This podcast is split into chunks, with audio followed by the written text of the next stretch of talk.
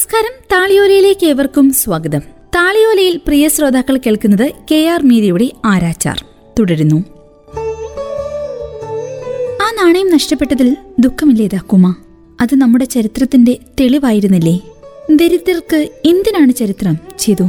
ദാക്കുമ നെടുവേർപ്പെട്ടു. എന്നിട്ടാണോ ധാക്കുമ അത് തിരിഞ്ഞു തിരിഞ്ഞ് കഷ്ടപ്പെട്ടത്? തിരിഞ്ഞുകൊണ്ടിരുന്നത് അത് നഷ്ടപ്പെട്ടു എന്ന് ഉറപ്പുവരുത്തുവാൻ മാത്രമായിരുന്നു. ഇപ്പോൾ ഉറപ്പായി. ഇനി ദുഃഖിച്ചിട്ടെന്തു ഫലം? താക്കുമ പറഞ്ഞു. താക്കുമായുടെ മുഖത്തേക്ക് നോക്കിയിരിക്കെ ചെറുപ്പത്തിൽ ആ കവിളുകളും കണ്ണുകളും ചുണ്ടുകളും എങ്ങനെയായിരുന്നു എന്ന് ഞാൻ ഊഹിച്ചെടുക്കാൻ ശ്രമിച്ചു.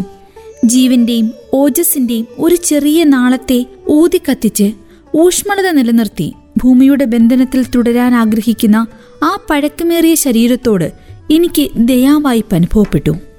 അത് നഷ്ടപ്പെട്ടു എന്ന് അറിഞ്ഞില്ലായിരുന്നെങ്കിലോ? എനിക്ക് വയസ്സായി. ഇനി എത്ര നാളുണ്ട്? അതേ കട്ടിലിനടിയിലെ പീഞ്ഞപ്പെട്ടിക്കിടയിലോ തട്ടുമ്പുറത്തെ എലിക്കൂട്ടിലോ കാണുമെന്ന് പ്രതീക്ഷിച്ച് എന്റെ ആത്മാവും ഇവിടെ ചുറ്റിത്തിരിഞ്ഞേനെ.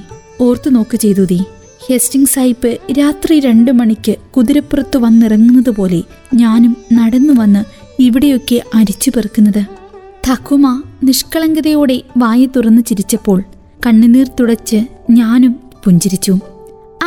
ആ രാത്രി ഞാൻ ഹെസ്റ്റിംഗ് സായിപ്പിനെയും അദ്ദേഹത്തിന്റെ ജീവിതം അരച്ചു കലക്കി കുടിച്ചിരുന്ന വിദ്യാസാഗർ മല്ലിക് ധാതുവിനെയും ഓർത്തെടുത്തത്.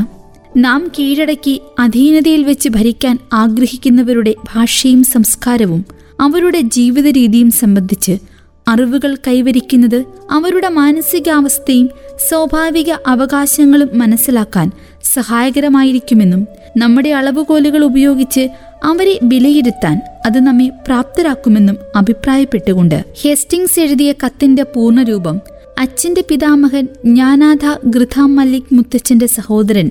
റൈറ്റേഴ്സ് ബിൽഡിംഗിൽ തൂപ്പുകാരനായിരുന്ന അലോക്നാഥ് പിതാമഹന്റെ മകൻ ജ്ഞാനേന്ദ്ര പിതാമഹന്റെ പുത്രൻ സന്യാസം സ്വീകരിച്ച വിദ്യാസാഗർ ദാദു ഇംഗ്ലീഷിൽ മനഃപ്പാഠം ഉരുവിട്ടിരുന്നു. But such instance can only be gained in their writings and these will serve when British domination in India shall have long case to and when the sources which once yielded of wealth and power are lost to remembrance. തുടർന്ന് ധാതു മാരടത്തോളം നീണ്ട നരച്ച താടി തടവി. കാടുപിടിച്ച നരച്ച പുരികങ്ങളും നീണ്ട ഇടതൂർന്ന കൺപീലികളും തീർത്ത കാടിനുള്ളിൽ നിന്ന് തിളങ്ങുന്ന രണ്ട് കണ്ണുകൾ കൊണ്ട് ഞങ്ങളുടെ ആത്മാക്കൾക്കുള്ളിലേക്ക് നോട്ടമേത് ചോദിച്ചു. സായിപ്പിന്റെ കുരുട്ട് ദീർഘദർശനം എവിടെയാണെന്ന് ശ്രദ്ധിച്ചോ? ഇൻ ദിയർ റൈറ്റിംഗ്സ് എന്ന ഭാഗത്ത്.